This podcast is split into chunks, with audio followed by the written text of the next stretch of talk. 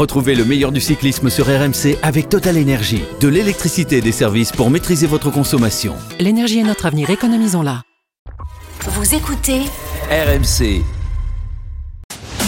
RMC, 19h20, l'after tour. Christophe Cessieux.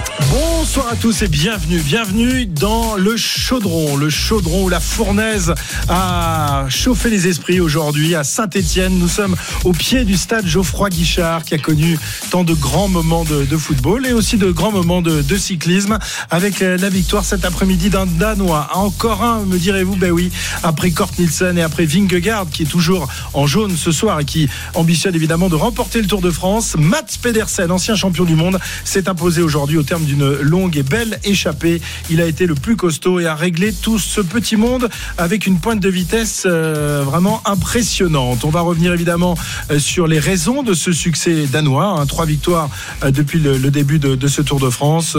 Pierre-Yves Leroux nous parlera de ce Pedersen. Et puis, on se demandera s'il n'y a pas quand même des, des, choses à aller prendre sur la réussite du succès danois pour nos Français. Car, bah oui, il faut bien le dire, on est toujours fanny sur ce Tour de France. Aucun succès d'étape, même si on encore Bardet et Godu placés au, général.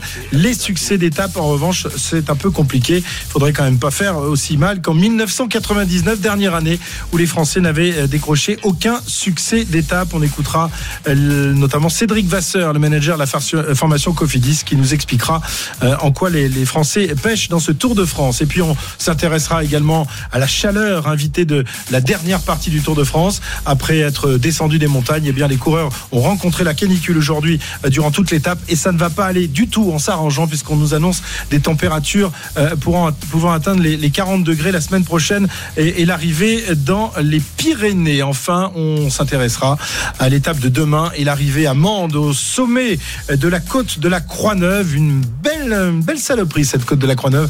On s'y intéressera avec toute l'équipe. Cyril Guimard est là, toujours en forme. Il n'est pas encore, euh, n'a pas encore enlevé le, le t-shirt comme il l'avait fait il y a, il y a quelques années dans le, dans le studio RMC. Pour demain. On non, était en il... panne de climat cette année-là. Oui, alors bonsoir, bonsoir à tous.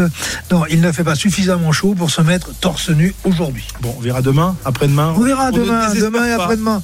Enfin, je suis pas sûr que ce genre de réflexion plaise à l'ensemble des coureurs qui ont des problèmes avec la chaleur. bah oui, nous on est bien, bien au confort dans notre camion climatisé. Jérôme Coppel, lui, souffre pas de la chaleur. Il est tellement affûté que oh. ça ne lui fait rien. Ça, enfin, Jérôme un compliment. Salut Christophe, salut à tous. Pierre-Yves Leroux non plus, lui aussi. C'est un. Moi, c'est pas les cheveux, les cheveux qui le tiennent chaud en tout cas. Mais on et annonce oui. 40 degrés en Bretagne la semaine prochaine. J'ai vu ça. Et vous allez fondre les Bretons. Ça commence à être inquiétant, effectivement. Et puis Arnaud Souk, également avec nous, il nous parlera tout à l'heure. Où on baille un peu, la, un la, peu, la journée a été longue. Ah, fatigante. C'est toi le seul à avoir souffert de, de la chaleur dans l'équipe. Bah, j'ai bien l'impression, ouais. j'ai ouais. bien l'impression. Bon, bon j'ai bu, je me suis hydraté hein, comme il faut, comme les cyclistes. On a doublé le nombre de bidons. Euh, bu de l'eau, hein, parce ouais. que le oui, soir, oui, pas oui, que de l'eau que, que, tu bois. On le rappelle tout de même, quand même, pour ceux qui nous écoutent. Ce n'est donc plus le Tour de France, mais bien celui du Danemark après les exploits de Kort Nielsen et de Vingegaard. Un troisième larron venu du froid s'impose aujourd'hui à Saint-Etienne au terme d'une longue échappée. Son nom, Mats Pedersen. Précédemment dans l'intégral tour sur RMC. Supporter lyonnais, mais oui, L'intégral tour en direct de Saint-Etienne aujourd'hui pour cette euh, 13e étape du Tour de France. On va vous donner peut-être le nom euh, des coureurs qui sont à l'avant. Filippo Ganna, Matteo Jorgensen, Fred Wright, Stephen Kung, Mats Pedersen, Quinn Simmons et Hugo Hull. Voilà, voilà, voilà c'est terminé. On a bâché derrière. Ils ont abdiqué le, le peloton et l'écart va, va, grandir. Mats Pedersen, effectivement, euh, qui allume la, la, première mètre. Bien joué de la part de Mats Pedersen parce qu'il n'y a que deux garçons qui arrivent à suivre pour l'instant. C'est Fred Wright et Hugo Hull. L'écart continue de monter tout petit, tout petit, petit à petit, 26, 27 secondes. Hugo Hull, Fred Wright et Mats Pedersen, faites vos jeux. Plus que 900 mètres à parcourir. C'est parti, c'est même Mats Pedersen très fort qui se sont capables de les battre sans problème. Les deux autres hommes et il a déjà mis 2 mètres, 3 mètres, 4 mètres. Mats Pedersen qui va s'imposer sans problème ici à Saint-Etienne très certainement. Il faut qu'il continue son effort. Il regarde derrière, il va pouvoir se relever. Attention Mats, ça ne pas se relever trop tôt. Victoire danoise du champion du monde 2019, Mats Pedersen à Saint-Etienne. RMC, l'after tour. Un sprint impressionnant. Il n'y a pas que le sprint qui a été impressionnant de, de la part de Mats Pedersen, le, le, Danois, qui a été véritablement euh, le plus fort aujourd'hui, qui s'est frisé les moustaches. Alors, il n'a pas de moustache, à la différence de, de Kort Nielsen, mais il a vraiment été le, le plus fort dans, dans, cette étape, Jérôme. Euh, non seulement en, en prenant les, les commandes de, de cette échappée, en lâchant trois des, des, plus sérieux les plus sérieux rivaux dans la dernière difficulté du jour et ensuite en, en, en écrasant ses adversaires au sprint. Vraiment euh, il a été bon sur sur toute la ligne sur toute la ligne. Depuis le départ il a réussi à se glisser dans l'échappée. On rappelle qu'il est rentré un petit peu à contretemps sur Kung avec son coéquipier Quinn Simons. Une fois dans l'échappée ils étaient d'abord 7 Quinn Simons son coéquipier a sauté. Ils se sont retrouvés à 6 lui a fait la différence dans la dernière bosse non répertoriée. Ils ont réussi à, à partir à 3 avec Hugo Hull et euh, et Wright. Désolé pour ma prononciation. Mais après au sprint, il y a, y a, pas, y a pas eu match. Hein. C'est vrai que Wright et euh, Hull, ils ont essayé chacun leur tour de, de l'attaquer, mais il a sauté sur tout ce qui bougeait. Et au sprint, voilà, il termine avec euh, trois vélos d'avance. Il n'y avait pas pas de combat pour le sprint final. Magnifique champion. Certains l'avaient critiqué après son titre de champion du monde en disant que c'était un champion du monde en carton. J'ai entendu dire Au ça. rabais, ouais. eh ben, dis donc, euh, il y a encore des, des experts dans le vélo, j'ai l'impression. C'est pas, c'est pas Pierre-Yves Leroux qui avait dit non, ça. Non, non, je. Ni, ni, ni, Arnaud Souk. Non, non, non, personne dans ce camion ici. On connaît tu, tu avais assisté à son succès en bien 2019 sûr, bien sûr, bien sûr. Ouais, ouais, non, c'était bon. Après, c'était une édition tellement dantesque. C'était la fameuse édition euh, très euh, humide d'Arrogate dans le dans le Yorkshire. Il avait battu euh, Stefan Kung. On se souvient, c'était aussi le jour où Mathieu Van Der Poel avait euh, complètement pété à 20 bandes de, de l'arrivée. Fringal, voilà, il avait il avait pété un. Mais non, Pedersen avait, avait été tout simplement le plus résistant ce jour-là. C'était, il avait prouvé que c'était un vrai Viking, quoi. Voilà, un, un vrai Viking. Euh, donc effectivement, ses grandes lettres de noblesse et son succès dans, dans ce championnat du monde. Puis arrive en, en 2019. C'est un garçon qui euh, vise aussi les, les classiques flamands parce qu'il résiste très bien au froid, notamment. Hein. Oui, euh, mais il résiste très bien au chaud. Hein, on Ouais. l'a vu aujourd'hui. Non, ce qu'il dit, c'est quand j'avais le feu, au, quand j'étais euh, enfant, j'avais le feu aux fesses. J'avais trop de choses à faire pour m'asseoir sur le canapé et regarder des courses euh, de vélo à la télé. Voilà comment il y a quelques années, euh, Mats Pedersen décrivait son histoire et sa relation avec euh, la bicyclette. Mais rapidement, son physique de euh, bûcheron danois lui a apporté des résultats. Il y a 9 ans, pour sa deuxième année chez les juniors, il survole la saison en compagnie d'un certain Mathieu Van Der Poel qui le bat au championnat du monde. Mais il remporte, lui, Paris-Roubaix junior devant Van Hooydonk et euh, Tao Gegenhardt. Il passe professionnel en 2017 et devient le plus jeune champion du monde du 21e siècle en 2019 sous un déluge, tu le disais Arnaud, à Harrogate. Et à l'arrivée, son compatriote Michael Waldgren répondait tout simplement aux journalistes qui lui demandaient les qualités de Mats Pedersen. Sa plus grosse ca- caractéristique, c'est qu'il a de grosses couilles. On n'ira pas vérifier, mais ce que je peux vous raconter, c'est qu'alors qu'il était junior, il s'est inscrit un jour pour une course senior chez lui au Danemark. Il est parti à vélo de chez ses parents à 65 km avec son sac à dos. Il est venu euh, sur la ligne, il a gagné la course, il a mis le trophée dans son sac à dos et il a refait les 65 km pour rentrer à la maison. Et puis en senior, il avait un copain qui avait jamais gagné une course qui lui a dit tu pourrais pas m'aider? Eh bien il lui a dit part tout seul devant. Bien, un peu plus tard, il l'a rejoint. Il a roulé pendant 120 km tout seul avec son copain. C'est lui qui a pris tous les relais. Et puis, juste avant d'arriver à la ligne, il lui a dit, bah, vas-y, passe, gagne, gagne la course. Voilà. Comprenez un peu mieux pourquoi lundi, il a prolongé de 3 ans son contrat chez Trek et Cafredo. Effectivement, on comprend euh, ce genre de, garçon, Cyril. Euh, On a, on a envie de l'avoir dans, son équipe. Euh, et voilà, il, a été magique aujourd'hui. Franchement, il y, a- il y en avait pas un à, sa hauteur. hein. Ah, aujourd'hui, non. On a même été quand même très, très surpris au moment où il accélère dans cette dernière difficulté, dont le sommet est situé à peu près à 7 km de l'arrivée. Pratiquement dès le pied, il enclenche. Il a, il, enfin, c'est même pas une vraie attaque. Il, il, a- il provoque une accélération. Il continue. Il y a Kung, Kung qui est dans sa roue et qui va sauter dans sa roue. Et, et c'est parti. Et la, grande surprise, c'est de voir Kung Et Ghana, et, et Ghana. ils sont deux des meilleurs rouleurs au Ce monde. sont les deux premiers qui ont sauté. Et, et ensuite, ils n'ont pas réussi à reprendre Après, la moindre été- seconde derrière fini. Pedersen. Et, et Pedersen, il a, il a pris un relais de deux bornes. Après, Hull euh, et Wright l'ont euh, l'ont relayé. Mais les deux premiers kilomètres où il fait véritablement la sélection, euh, c'était impressionnant. Mais si, si le, je, je crois que si le peloton aujourd'hui arrive groupé, je pense qu'il gagne. Ah, je, je pense qu'il aurait fait du mal. Hein. D'ailleurs, Mats Pedersen, euh, eh bien, c'était un peu le, le cheval gagnant de Pierre-Yves Leroux depuis le début de ce Tour de Ouais. France, sauf aujourd'hui. Exprès, euh, je l'ai pas mis. Voilà, exprès. J'ai parié sur Michael. Matthews. pas voulu lui, lui porter la l'âge commun. Alors, c'est le troisième succès d'étape pour les Danois depuis le départ de, de ce Tour de France. On, on se souvient euh, déjà des exploits de Magnus Cort Nielsen qui, dès le départ chez lui euh, au Danemark, euh, eh bien, avait revêtu le, le maillot de meilleur grimpeur, puis est, est allé chercher une victoire d'étape. Vingegaard on en parle tous les jours. Porteur du maillot jaune, vainqueur d'étape aussi, et cette incroyable étape à l'arrivée au col du Granon. Et aujourd'hui, Mats Pedersen, trois succès, peut-être le, classement général final dans quelques jours à Paris. C'est quand même étonnant. C'est un pays qui ne compte que, que 6 millions d'habitants, euh, Jérôme, mais qui a vraiment une réussite extraordinaire. Comment tu, expliques, toi, cette réussite du, cyclisme danois euh, Voilà, c'est le fait peut-être d'être parti de là-bas qui leur donne des ailes? Bah peut-être, peut-être qu'ils sortent un peu de, leur confort. C'est fait un peu comme comme la Slovénie, un petit pays avec beaucoup de champions. Euh, certainement la, la, formation aussi. Hein, Kort Nielsen et euh, Pedersen, ils ont fait leur formation dans la même équipe, l'équipe Cult Energy, d'un certain Valgren aussi, ou, ou Juliensen qui est aussi ici. Cette équipe s'est arrêtée en 2015. Elle me fait penser un peu à l'équipe euh, d'Axel Merckx, vous savez cette équipe mm -hmm. américaine qui forme de, de nombreux champions. Euh, voilà, je pense que la formation danoise est vraiment excellente et c'est vrai le fait de devoir partir de chez eux à des milliers de kilomètres pour venir courir en Europe, peut-être qu'ils ont un peu plus faim que d'autres. Et puis on dit, hein, c'est des Vikings, donc le froid ça leur fait pas peur, la chaleur non plus. Et souvent c'est des guerriers. Euh, c'est souvent des, coureurs qui font énormément de kilomètres. Euh, Pierre-Yves a dit pour la petite histoire de, de Pedersen qu'il est parti en vélo, etc. C'est vraiment des, gros bosseurs en général, les Danois et les Scandinaves d'une manière générale. On va écouter justement donc le vainqueur d'étape Mats Pedersen expliquer les raisons du succès de ses compatriotes sur les routes de ce Tour de France. Nous avons beaucoup de soutien depuis notre plus jeune âge. Nous avons de bons clubs, des équipes dans chacun des niveaux. Ici, tout le monde travaille beaucoup pour nous, pour que nous soyons les meilleurs possibles.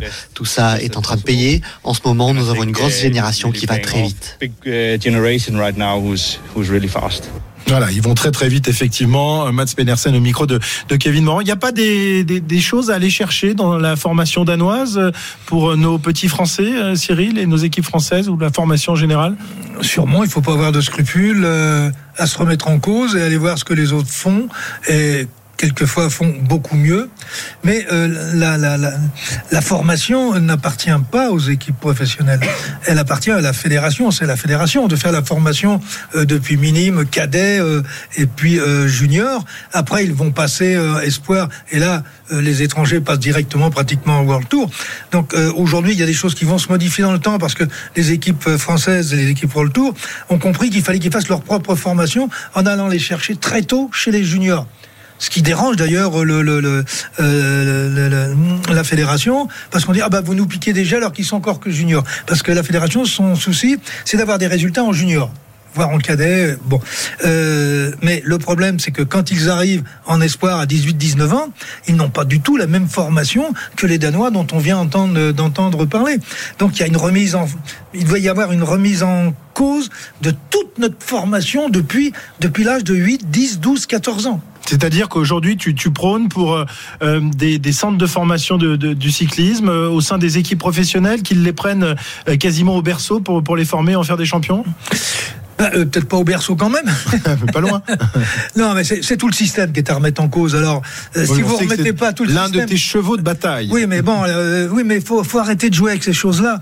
Euh, Aujourd'hui, on en parlait avec Jérôme ce matin de, dans la voiture. Il s'occupe de quelques jeunes, de quelques jeunes juniors. Bon, et il a évoqué quelques stages d'entraînement qu'il que certains coureurs sont allés faire avec d'autres clubs. Et quand on regarde ce qu'ils ont fait, c'est nul c'est nul et on est quand même déjà au niveau des juniors. Donc je, suis désolé, c'est l'ensemble du système de notre de, de notre formation qui n'en est pas une qu'il faut faut mettre en place.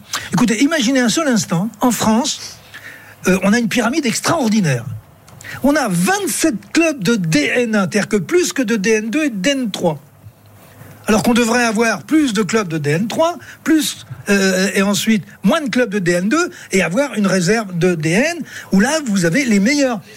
Mais là c'est absolument absurde notre système. Il y, a, y a dix euh, Danois au départ de ce tour euh, au Danemark, dix Danois professionnels qui sont des Danois de cyclistes de qualité. Euh, on devrait avoir dix fois plus par rapport au, au ratio oui. population, on devrait avoir 100 Français de leur qualité, de leur niveau. Euh, c'est pas toujours mathématique, oui, mais enfin, oui. non, mais on sans, en est très sans, loin quand même. Sans parler du Tour de France. Euh, je n'ai plus les chiffres en tête. Le nombre de coureurs danois en World Tour et le nombre de coureurs français en World Tour, mais du niveau World Tour. Hein. Je dis bien du niveau. Bon, on a bien compris, c'est un sujet qui tient au cœur de Cyril Guimard, la formation de nos coureurs français. On va justement y revenir dans un instant à, à ces, à ces Français qui n'ont toujours pas remporté le moindre succès. Euh, Est-ce qu'on va se diriger vers un, un Fanny comme ça avait été le cas la dernière fois? C'était en 1999 tout de même. Alors il reste quelques occasions tout de même. Et ce n'est arrivé que deux fois dans Deux l'histoire. fois dans l'histoire. 1926 et Ce n'est pas possible. 1999. Ce n'est pas possible que cela nous arrive. On va euh, essayer de, de voir là où on pourrait euh, voir euh, un Français lever les bras en vainqueur. 19h17 sur RMC, toujours en direct de Saint-Etienne. L'after tour revient dans une petite minute. RMC, 19h20h, l'after tour. Christophe Cessieux. Et ainsi que Jérôme Coppel, Cyril Guimard, Pierre-Yves Leroux, Arnaud Souk, euh, le, le- le druide est intarissable lorsqu'il euh, évoque la, la formation euh, française. On, on l'a bien compris. La Euh, déformation. la, la- la déformation. Je pense qu'on doit être content si on écoute l'after tour à, à la Fédération française de cyclisme ce soir. Les Français, justement, donc je le disais, toujours à la recherche d'un premier succès. Euh, tu nous le disais tout à l'heure pendant le, le direct, Pierre-Yves, la dernière fois qu'on est ressorti Fanny du Tour de France, c'était en 1999. Depuis, au 21e siècle, il y a toujours eu au moins un succès, même si euh, parfois on a dû attendre très longtemps dans le Tour de France. hein. Euh, oui, il a fallu attendre. On va regarder notamment, je crois, l'avant-dernière étape. L'anténulpième. L'ant- l'anténul- pénultième. euh, pénultième. C'est compliqué, à ce temps-là. Effectivement, euh, Romain Bardet avait sauvé un peu ce tour pour les, euh, pour les Français. Bah, il est encore là. Il peut peut-être nous le sauver encore. Ouais. Et Jérôme, quand on est euh, coureur du Tour de France, est-ce qu'on sent la pression comme ça du, du pays et, et des, et des journalistes qui entourent le Tour de France? Il n'y en a pas autant évidemment dans, dans toutes les autres épreuves. Est-ce que là tu, tu sentais la, la pression lorsque tu faisais partie de- du peloton du Tour Euh, bien sûr, moi j'ai souvenir du, du Tour de France 2013 où Christophe Riblon gagne à l'Alpe d'Huez, justement la 18e étape. Ouais. Il n'y avait aucun Français qui avait encore gagné. Je peux dire dans les, les médias, les journaux, c'était les questions au départ des, des journalistes. Est-ce que les Français vont finir Fanny? Bien sûr qu'on sent la pression. Alors ça, ça nous aide pas, mais on veut tous une victoire française.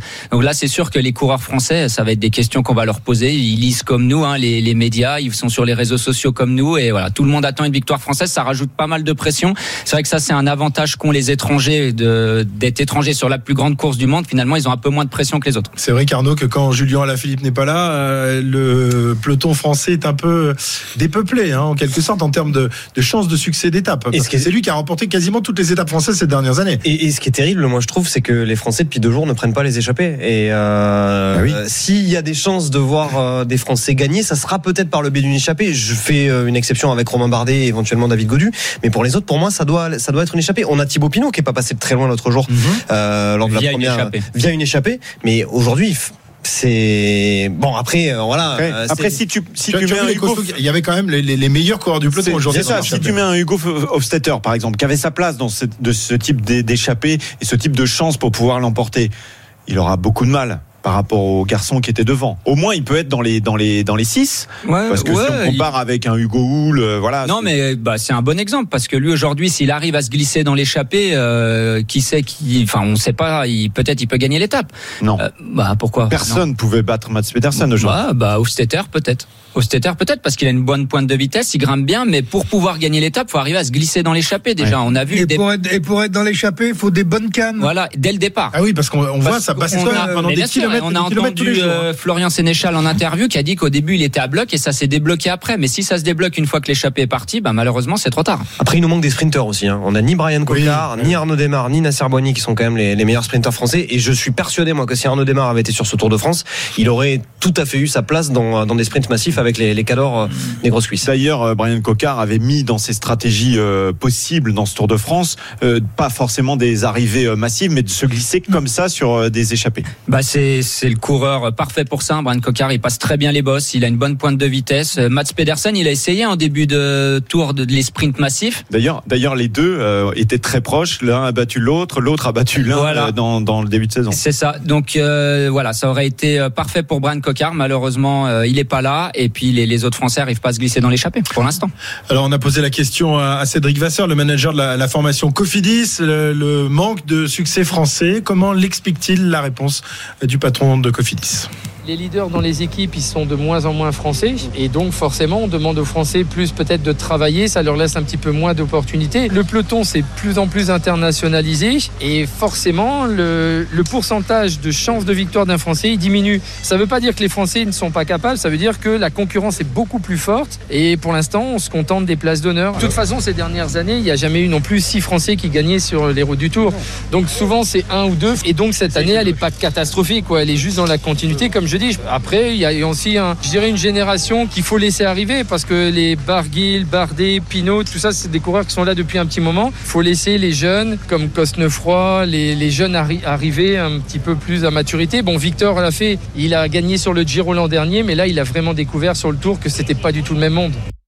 Et résultat, il a même abandonné Eh oui, aujourd'hui. Victor aujourd'hui. Victor l'a fait. Bon, euh, il est encore un peu jeune. Peut-être dans les années à venir, euh, saura-t-il aller chercher cette euh, cette victoire d'étape? Alors, on en parlait tout à l'heure pendant le direct. On, on évoquait euh, l'histoire euh, d'Antonin Roland, vainqueur, enfin porteur du maillot jaune euh, en 1955. Euh, et on regardait le, le, le- le nom des équipes qui participaient au Tour de France. À l'époque, il n'y avait que des équipes européennes. C'est vrai que l'internationalisation du peloton s'est faite un peu plus tard, hein, Pierre-Yves. hein. Bah oui, on avait euh, les Espagnols, les Italiens, les Belges, quelques euh, Néerlandais et puis euh, des Français. Euh, depuis, euh, bah, ça a Et- et complètement voilà, explosé. euh. L'équipe de France et, et toutes les équipes Beaucoup- régionales. voilà, voilà, il y avait 5-6 équipes Ouais. euh, françaises, donc il y avait euh, plus de la moitié du peloton euh, qui était français. Et puis ensuite, il y a eu l'internationalisation. Et quand on regarde aujourd'hui euh, toutes les nationalités euh, au départ euh, du Tour, bah, ça part dans, dans tous les sens. Il y en a un peu partout, quoi. Ça, les À part l'Afrique, qui est pas très représentée, l'Asie, Ouais. euh, mais Ouais, sinon mais on y a a des coureurs un peu un- partout. Un, certain Guermail euh, qui est Ouais, très très fort et on a hâte de le voir sur le Tour de France. hein. Mais Cédric Vasseur, ce qu'il dit, il a raison. Même à l'intérieur des équipes françaises, je me suis amusé à compter un petit peu. euh, à part bah, Cofidis, qui avait 5 Français sur 8 au départ. euh, BNB Hotel, qui en ont 6 sur 8. Groupama, bah, ils ont 4 Français. Team Arkea, Samsic, pareil, 4 Français. Donc finalement, même dans les équipes françaises, dans leur sélection pour le Tour de France, il y a la moitié de Français, la moitié d'étrangers. Il faudrait regarder par rapport au nombre de Français au départ. Pareil, que faire un comparatif avec les autres années. Est-ce qu'on a moins de Français, plus de Français, etc. Il en reste 21 dans le peloton. 21 et donc 21 chances d'aller décrocher un succès, Cyril, si on veut rester optimiste. Il faut savoir quand même que les Espagnols, les Italiens, enfin la, la- la vieille Europe qui euh, trustait tous les succès pendant pendant des dizaines d'années, euh, eh bien les, les Espagnols, les Italiens Les- sont aussi à la rue. Il y a que les Belges qui maintiennent. Et encore, Euh, si on va chez les Espagnols, c'est Valverde. Ouais, Valverde qui a 40, euh, 41 ans. hein. Je crois que l'Espagne reste sur une série de 110 étapes sur des grands tours. Je sais pas, c'est pas 110, mais c'est peut-être 108 ou 112, euh, quelque chose comme Ouais, ça. 100 100 victoires. Sur la des Vuelta grands tours, Oui, sur la oui. Vuelta, il 100 gagne plus. victoires d'étapes pour l'Espagne. Donc on va pas se plaindre finalement. Ah, c'est- non, je, je- attends, et on va pas se plaindre. Alors c'est parfait. Euh, Mais si, plaignant. euh, Mais non, bon. mais je sais que toi tu te plains, tu es un habitué de la plainte. Mais la plainte collective de Cyril On a, Guimard. on, a, Allez. on, a, on a 21 Français, euh, mais on a combien de Français capables d'être leaders dans nos propres équipes Leader ou, ou capable de gagner une étape ou capables de gagner des étapes C'est ça où il faut, regarder Il y en a trois, 3 ou quatre. 4, c'est tout. Bien sûr. Ça s'arrête là.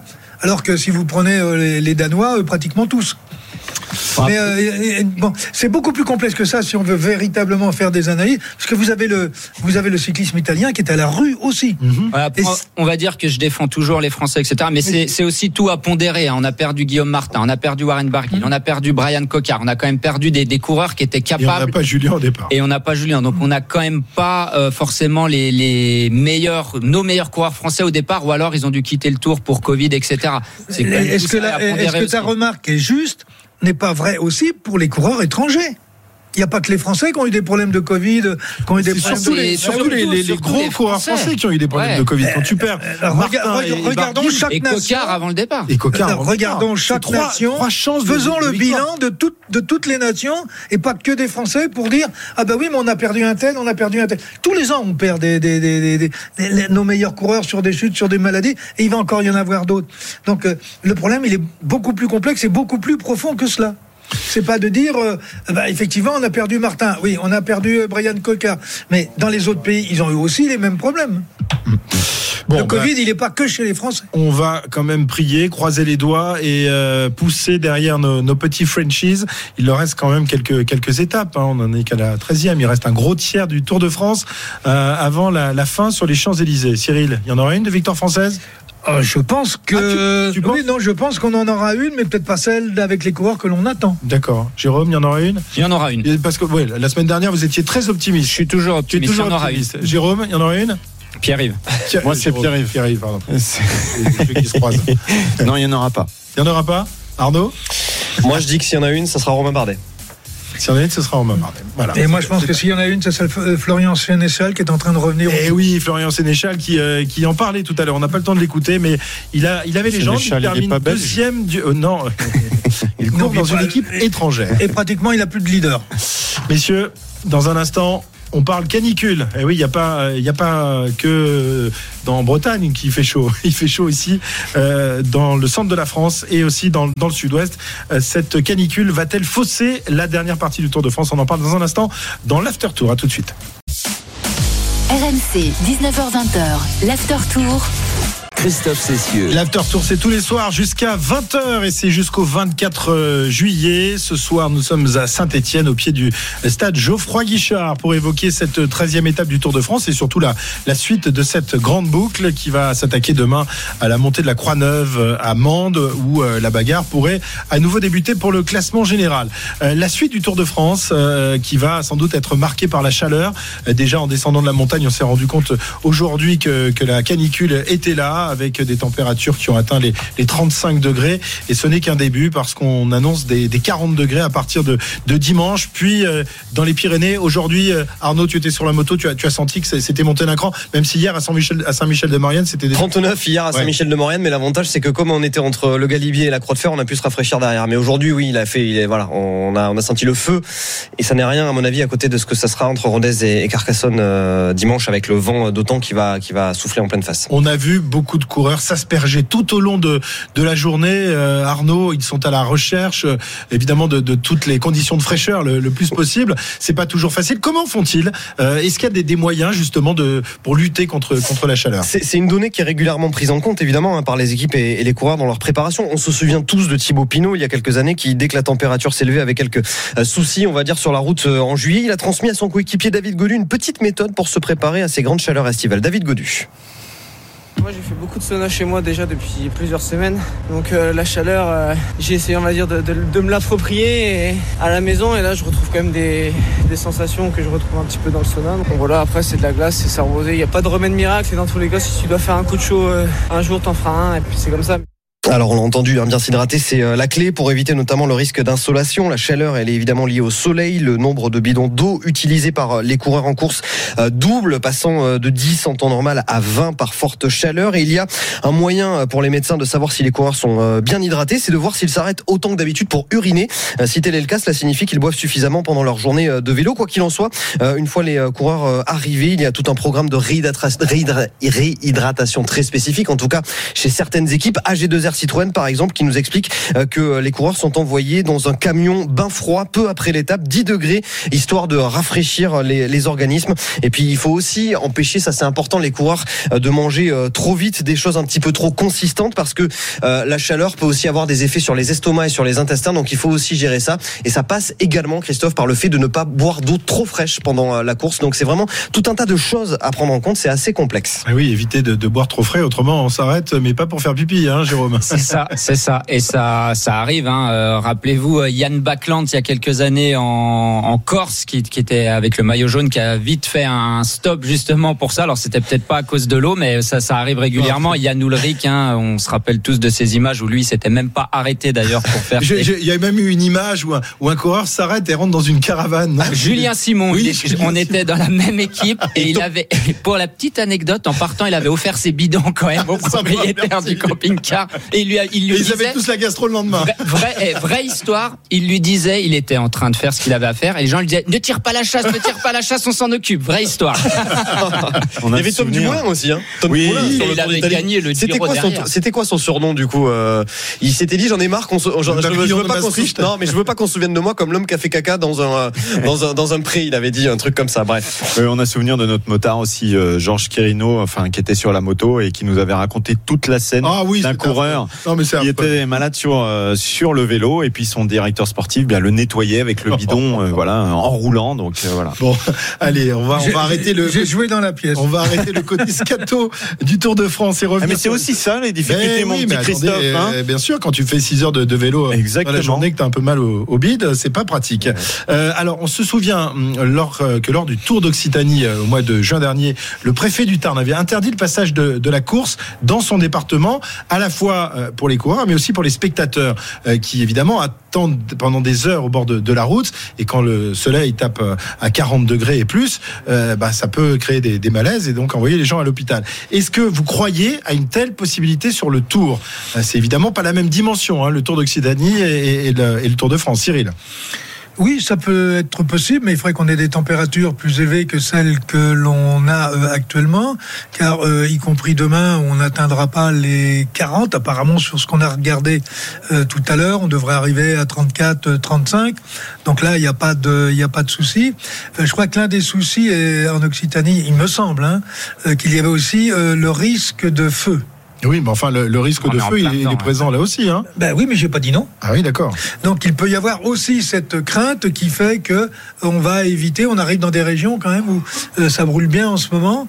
Donc euh, oui, euh, si les températures passaient, euh, arrivaient à 40 ou passaient au-dessus de 40, on pourrait arriver à avoir des étapes modifiées. Mhm. Jérôme, tu as souvenir de, de grosses canicules sur le, le Tour de France et des dégâts que ça a fait euh, sur le peloton? Oui, bah des grosses canicules, euh, on en a peut-être pas toutes les années, mais quand même assez souvent, euh, notamment dans, dans le sud-ouest. Donc, comme a dit Arnaud, ah, bah, il faut il faut s'arroser. euh, Il y a les, les bains, les espèces de baignoires ou ces poubelles remplies de glace où on va se mettre dedans après l'arrivée. Euh, et puis, pour répondre à ta question, je pense que oui, c'est possible que que les étapes soient raccourcies. hein. Si c'est une décision qui vient de, de très très haut, euh, même le Tour de France devra s'y plier malheureusement. Et la déshydratation, ça, c'est vraiment un facteur hyper important pour les coureurs. hein. On dit que euh, si un coureur, enfin un sportif en général, perd 1% de son poids en eau, c'est 10% de performance en moins. Donc ça va vite de perdre 1%, 1% de, de son poids en eau, c'est très vite fait. Donc vous voyez les répercussions que ça peut avoir sur les étapes à venir quand on les enchaîne comme les coureurs. C'est pour ça que l'hydratation c'est hyper important. Arnaud parlait de 20 bidons. Les coureurs boivent pas 20 bidons, ils s'en arrosent quelques-uns sur la tête. Mais il faut penser euh, pas forcément au jour même, mais aux étapes suivantes. Si, comme les climatologues le, prédisent, euh, les épisodes de canicule se développent et se multiplient dans les années à venir, euh, il faudra peut-être penser un jour à, à déplacer le Tour de France et ne plus le faire en été. Ça aussi, ça peut être euh, dans l'avenir un, un- un problème qui pourrait se poser, non? Ouais, ou alors. euh, On n'est pas là encore. Ou alors bon, euh. démarrer les étapes plus tôt et puis pas arriver dans les Dans les pires heures, les, heures, les pires de la journée. ouais. Alors après il y a toute cette histoire de télévision etc. Mais il faudra s'adapter ou alors on ira le faire au mois de septembre à Nice et puis on n'aura pas de problème de canicule. Alors là, c'est une attaque basse, mon cher ami. Non, mais je, je- pense, vous savez, euh, d'abord la nature se régule un peu toute seule. Bon, Euh, là, elle a c'est- du mal à se mais- mais- mais c'est pas là le. C'est-à-dire, le temps qu'on prenne, on va dire 5 ou 6 degrés, il va quand même se passer euh, quelques trimestres. Oui, mais si tu as des phénomènes de canicule euh, tous les 15 jours, comme euh, depuis le de- début de cet été, euh, et que ça se D'accord, mais reproduit euh, tous si, les je, ans. si, si- attends, euh, si, je pouvais finir ce que j'ai Non, commencé non, à non, dire. Bon, bah, je dis plus je rien. te coupe. Oh, non, je dis qu'on va s'adapter en fonction des années. Tu peux avoir effectivement deux ou trois canicules dans, dans, dans, dans, dans une saison, mais on va s'adapter progressivement. On a parlé de faire des départs euh, plus tôt Mhm. euh, ou, ou éventuellement euh, en nocturne. Il y a, d'autres solutions qui seront mises en place parce que par des, enfin, je pense que les hommes S'adaptent. sont Mhm. Doivent avoir l'intelligence de s'adapter. Il y aura des problèmes économiques, ils vont les résoudre également, et le tour continuera en juillet. Juste pour revenir sur euh, ce que tu disais tout à l'heure, euh, Jérôme, 1% de son poids en eau. J'essayais de faire des euh, calculs. On a à peu près 45 litres d'eau. Ça dépend des gens. Euh, quand, voilà, non, mais quand on pèse 70 kilos, ça fait à peu près 45 litres. Donc ça veut dire 450 grammes de perdu. Un demi euh, kilo, euh, Faut que ça on perd 10%. de l'eau, hein, on peut perdre euh, d'autres choses. Mais là, là, il y avait un, un exemple, par exemple, pour 2%, une personne qui fait 65 kilos, ça lui ferait perdre 1,3 litres. C'est ça, donc à peu près un kilo. Voilà, à peu près un kilo, ça peut aller vite hein, sur une étape de 190 km. Quand il fait chaud comme ça, pour peu qu'il y ait un peu de, de la bagarre, euh, vous pensez pas forcément à boire ou vous avez simplement pas le temps. Et après, ça a des répercussions sur les étapes suivantes. Donc on n'est pas à l'abri de surprises. Hein. Cyril, toi qui connais bien la, la, la Formule 1, un pilote de Formule 1 sur, un, sur une course, il peut perdre jusqu'à 4-5 kilos, non, dans mes oui, parce souvenirs qu'en plus, ils n'ont pas le rafraîchissement de l'air. Mais je vais vous donner des chiffres plus précis. Ah, enfin En 1977, avec le CHU de Nantes et le professeur Ginet et Armand Maigret, on a fait des études sur la déshydratation. Et on l'a fait sur une journée euh, à l'entraînement, sur 170 km, par 17 degrés de température qui a d'ailleurs amené à mettre en place euh, enfin, une étude qui a été faite par le CHU de Nantes, qui a fait que dans le cyclisme, on a été obligé de modifier les ravitaillements. D'habitude, vous aviez droit à un ravitaillement par, euh, par étape ou par course. RMC, 19h20, l'after tour. Christophe Cessieux. Voilà, nous sommes de, de retour en direct de, de Saint-Etienne. petite panne de courant ici sur, sur la ligne d'arrivée. Je ne sais pas qui a coupé la chic au, au, druide qui était lancé dans une très belle explication intéressante. Et là, on est resté sur notre fin. Oui, mais vous me coupez toujours à parole. et, et quand c'est pas vous, eh bien, on coupe rien. la lumière. La technique. Non, mais on, on aura l'occasion d'en reparler euh, de toute façon. Oui, parce que demain, la canicule va parce continuer. Que, voilà. mais, mais euh, juste pour, pour conclure, Cyril, en fait, sur cette sur ce test à 17 degrés sur 177 km, le coureur avait perdu environ 5 litres. Euh, 5 litres euh, et la quantité perdue était linéaire au poids du coureur. Mais bon, énorme, on, est, on expliquera dans les jours qui viennent. Oui, on garde ça. Voilà, un magnifique teasing fait par le druide. Il, il connaît les, les, les, ficelles du métier maintenant. On va pas lui faire. Euh, on va s'intéresser à l'étape de demain, messieurs, avant de, de parier dans, dans, quelques instants avec Johan. Euh, cette étape qui va donc arriver à Mende, au départ de, de Saint-Etienne. On part du, du, stade de Geoffroy Guichard demain. Euh, combien? 192 km encore. Et euh, notamment cette côte de la Croix-Neuve, euh, appelée aussi Montée Jalabert. Elle est pas très longue, cette côte. Elle est classée en deuxième catégorie, mais c'est un drôle de, de, de, drôle de petite Ouais. montée quand même. Je sais pas si euh, Jérôme a eu l'occasion de, de la franchir. Évidemment. ouais, je, je l'ai fait plusieurs fois alors, au Tour de France, je sais pas, à Paris-Nice en tout cas. Ouais, elle est très difficile, mais c'est très dur avant hein, déjà. Alors, très dur, euh, c'est pas une étape de montagne, mais il fait souvent très chaud. C'est montée, descente. Il y a très peu de plat dans cette région. Et cette dernière montée, euh, la, la, montée euh, de la, Croix-Neuve, là, c'est donc 3 km à 10% de moyenne. C'est pas long, c'est raide tout le temps. Euh, faut pas, c'est une montée qui est, même si elle est pas longue, elle est assez piégeuse finalement. Faut pas démarrer euh, trop trop tôt parce qu'on peut vite prendre un coup de boomerang.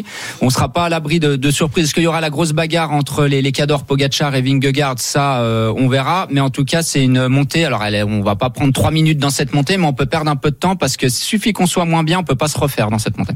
Est-ce que Pogacar est dans l'obligation d'attaquer demain? Est-ce qu'il aura la possibilité de reprendre quelques petites secondes? Hein, Parce qu'il va falloir qu'il s'y mette quand même, Cyril, euh, s'il veut euh, récupérer son maillot jaune d'ici l'arrivée sur les champs. Ben, Il est impératif que si euh, il se sent bien, s'il a les jambes comme il les avait avant le col du Granon, oui, il doit passer, euh, il doit passer à l'offensive. Il doit essayer de reprendre un maximum de temps à son adversaire. Son adversaire, euh, apparemment, n'est pas un manchot non plus. Ben oui, Donc, oui. euh, ça- il pourrait se faire contrer aussi. Il doit attaquer quand, Cyril, dans la montée? C'est quoi la théorie? Eh bien, écoute, toi qui l'as monté en vélo, t'es beaucoup plus euh, apte dit, à moi. La théorie, c'est 3 km, ça tombe bien. La bosse fait 3 km. Il faut attaquer, il faut attaquer au pied, du coup. C'est la théorie dans certaines circonstances, ça ne l'est pas là. Mais il faut pas attendre le dernier kilomètre. Oui, bah, Ouais. c'est Oui, plat, parce que c'est il y a un replat sur la Oui, sur on se rappellera de Thibaut Pinot et Romain Bardet. Faut, Bah oui. faut pas attendre le dernier kilomètre. Il se surveillait tellement qu'il s'était fait euh, passer et repasser par euh, Cummings. Le, le meilleur temps de la montée d'après Strava, c'est Kruijswijk qui a 9 minutes 27 pour vous donner une idée du, temps de montée. Donc demain, on va se régaler sur 9 minutes 27 a priori. Non, mais avant, déjà avant, c'est pas aussi J'espère pessimiste que bien, ça. J'espère bien. Alors, qui va remporter cette étape? Eh bien, on va poser la question à Johan Brenov qui nous rejoint pour les paris RMC. Les paris RMC. Salut Johan Salut messieurs, salut à tous. Bon, eh ben, euh, pour une fois, euh, Pierre-Yves n'avait pas misé sur Pedersen et paf, Pedersen a gagné aujourd'hui. C'est vrai, c'est vrai Pierre-Yves, qu'est-ce qui t'est arrivé? Je suis au fond du trou, au fond du sac complètement. Bah, De toute façon, c'est soit Pedersen, soit Matthews avec toi. Donc, euh, bah, oui, oui, oui. Ah oui, Voilà. mais la Bah, demain, fois, même je- Matthews. Bon, Bah non, oui. je, je, je réserve ma réponse pour l'instant. Mais on a une bonne nouvelle. Arnaud est avec nous, donc il va pouvoir donner Ah, il va son pouvoir donner son pronostic ce soir. Parce que là, tu vois, il surveille là maintenant, il va passer tous les soirs avec Bien nous sûr. pour éviter de se faire envoyer dans la caillasse comme c'était le cas hier. On- tu, tu as les cotes ou pas encore, euh, Johan? Non, je les ai pas, mais euh, je peux vous donner quelques favoris. Évidemment, il y aura euh, ce duel entre Tadej Pogacar et, et Jonas Vingegaard à, à- à suivre. Mais pourquoi pas une échappée? On a aussi Tom Pitcock, tiens, qui peut, euh, ça peut lui convenir. Évidemment, s'il a récupéré de, ses efforts. Ensuite, euh, bah, David Godieu, Romain Bardet, Maximilian Charman et pourquoi pas quelques échappés comme euh, qui pourraient euh, se, dessiner et, se décider la, victoire. Dylan Toynes, pourquoi pas lui aussi, ça peut être une, jolie petite cote à, tenter pour demain. Très bien. Alors, on va commencer par toi, euh, Arnaud. Pas de souci. Te fait l'honneur, tu vois, de, de C'est gentil, de Christophe. recevoir ce soir. Écoute, pour moi, demain, Pogacar va, va un peu se relancer dans, dans le Tour de France et, et va gagner, euh, va gagner Amande. Eh bien, écoute, moi, je partage, je partage ton avis. J'a- J'allais le donner. Euh, J'espère parce que comme ça, ça nous relancerait le, le suspense. En plus, Ben vous oui. pouvez lui reprendre 30 petites secondes, revenir à moins de deux Avec minutes. bonif. Avec, ça nous ferait un combat incroyable dans les Pyrénées. Ouais. Hein, ça serait génial. Bon, mais moi aussi, je vais donner Pogacar. Euh, Cyril, Eh Bien, moi, je vais donner Wout van Aert. de Van Aert, forcément. Euh, Parce que je pense que Pogachar va tenter quelque chose. Qui Il ne pourra pas faire la différence. Et l'homme qui est capable de monter aussi vite qu'eux dans une ascension comme ça, c'est Wout van Aert. Et qui va- donc, dans la descente, il va aller Ouais. chercher. Ouais. Ben oui. Eh ben oui. oui, oui, oui, oui, t'as sans doute raison. Jérôme, Enfin, j'espère. Pour moi, c'est première victoire française demain. Ah c'est revanche de Thibaut Pinot. Il va, ça, part en bosse, enfin ça part en légère descente, mais après il y a un col. Il va se glisser dans l'échappée, il va prendre sa revanche et il va gagner l'étape demain. ok. Euh, Pierre-Yves? Bah, Je voulais le donner. Je vais, je vais dire pareil. Ah ouais. Oui. Donc deux Pinot, deux Pogacar, un Van Aert. C'est un peu les, les- souvent les mêmes noms qui reviennent. Moi, j'aurais pu mettre Pinot, mais ça va lui porter malheur. Oui, oui, c'est vrai. Alors que Pierre-Yves, euh, bah, on est sûr qu'il ne gagnera pas. euh, Peut-être après-demain. Euh, voilà, Johan, toi, tu as misé sur qui? Bah, vous m'avez pris Pogacar deux fois. Je vais changer. Je vais aller miser sur une échappée. Je vais dire euh, Dylan Tuns. Allez, je vais tenter une Dylan. Tuns. Pourquoi pas? C'est pas mal. Pas bonne idée. Merci, Johan. À demain. Merci à vous. Winamax, les meilleurs cotes. C'est le moment de parier sur RMC avec Winamax. Jouer comporte les risques. Appelez le 09 74 75 13 13. Appel non surtaxé. Allez, il nous reste quelques petites minutes pour euh, donner la parole à nos auditeurs, ceux qui nous suivent euh, tous les jours dans l'intégral euh, tour. On va accueillir Alain qu'on devait déjà accueillir hier, et puis Yvan aussi dans quelques instants, euh, qui, euh, qui attendent et pour, euh, pour donner leur avis et pour poser peut-être une question. Bonsoir Alain. Oui, bonsoir à toute l'équipe. Bonsoir Alain qui nous appelle de, Morzine. On y était il y, a, quelques jours. On était bien dans les montagnes. Il fait chaud en bas dans la plaine. Alors Alain, tu veux évoquer, je crois, euh, Pogacar? Ouais, euh, sur sur Pogacar, euh, sur ce qui, bah, en fait, ce qu'il a montré un petit peu hier, et puis peut-être c'est, on sait pas, mais peut-être ses limites, quoi, en fait. Euh, en fait, c'est par rapport, est-ce qu'il a pas laissé trop de force en route durant les dix premiers jours? La, pre- la première semaine, en fait, il courait après toutes les bonifs, les gains marginaux, comme comme à l'époque la Sky il, disait. Euh, aussi, il intimidait un peu ses adversaires, comme euh, je pense que à la planche des belles filles. euh, il y a plus été à l'orgueil sur Vindegarde que il, il voulait rien lâcher et est-ce qu'il a pas laissé trop de cartouches en route? Et puis euh, Ouais, toi, tu penses qu'il en a trop laissé en route? Ben ouais qui ah, peut-être qu'il avait des- un pic de forme peut-être un peu trop tôt. Il a il a un peu présumé de ses forces un peu trop tôt et, et total il a il a grillé un peu des jokers en route quoi Ouais. à vouloir Alors, messieurs, sur plein de tableaux quoi. Messieurs Coppel et Guimard, qui veut se lancer? Oh bah, je vais y aller. Bah, vas-y. Hein oui, on peut toujours effectivement remettre en cause euh, tout ce qui s'est passé.